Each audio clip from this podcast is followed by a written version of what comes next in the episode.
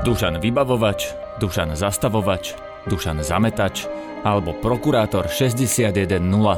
Dnes sa presnejšie pozrieme na úlohu Dušana Kováčika a na to, ako policajná mafia mala pomôcť sponzorovi Smeru Jurajovi Širokému. Pamätáte si ešte kauzu Váhostav? Stavali diálnice, no nedostali od Váhostavu za ne zaplatené. To povedal, že policia nemá tieto informácie. Áno. Ja nebudem komentovať všetky informácie, ktoré policia má.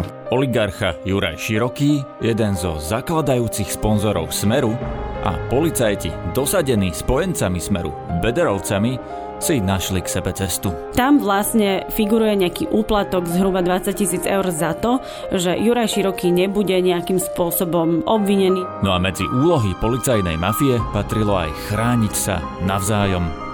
Keď sa niekto zo skupiny Bederovcov dostal do problémov, ostatní ho podržali.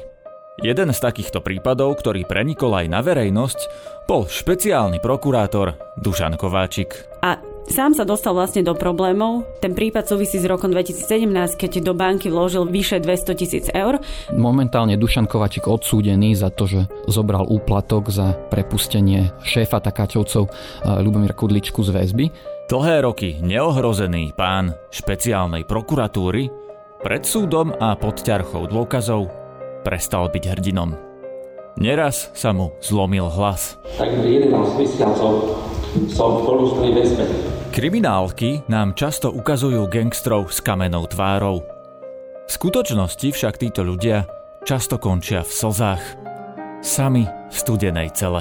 V tom systéme, kde ľudia ako Kováčik a Mako boli vo svojej funkcii nejakým spôsobom pánmi, mohli si rozhodovať o množstve vecí, nebol naozaj pre nich problém nezávisle od seba spolupracovať s množstvom skupín, ktoré mali nejaký záujem, že nemuselo ísť o priamu alebo úzku koordináciu Bederovcov a Takáčovcov. Dušan Kováčik si vo funkcii privyrábal na rôzne strany.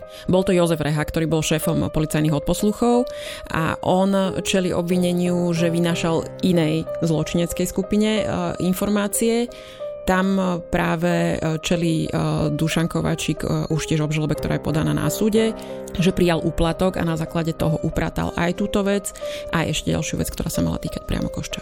Napríklad aj spomínaný prokurátor Peter Kysel mi o tom porozprával v relácii na rovinu. Povedal som mu to až vtedy, keď zobral kauzu mne. Išlo o už spomínaný prípad policajta Jozefa Reháka, ktorý smeroval k podnikateľovi Petrovi Koščovi. Ten má bohaté politické kontakty.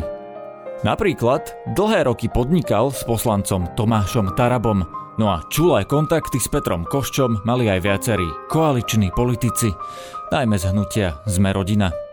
Napríklad bývalý šéf SIS Vladimír Pčolinský.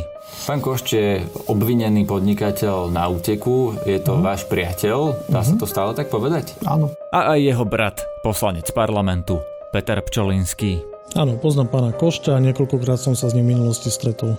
A tu sme dnes už pri tretej mafiánskej skupine. Sýkorovcoch. Aj vy máte pocit, že v tom začína byť chaos? Áno, Dušan Kováčik bol zrejme dobrý manažér, talent a multitasker. Zvládal obsluhovať hneď niekoľko skupín. Ak beriete úplatky od jedných, prečo nie aj od druhých? Ak má niekto viac žien, je poligamista – ak robí pre viaceré kriminálne štruktúry, je to polymafián? Podcast Mafiánsky štát vychádza vďaka tomu, že ste si predplatili službu Aktuality navyše. Ak médiá platíte vy, môžete mať istotu, že ich neplatia oligarchovia. Ďakujeme, že týmto podporujete našu nezávislosť.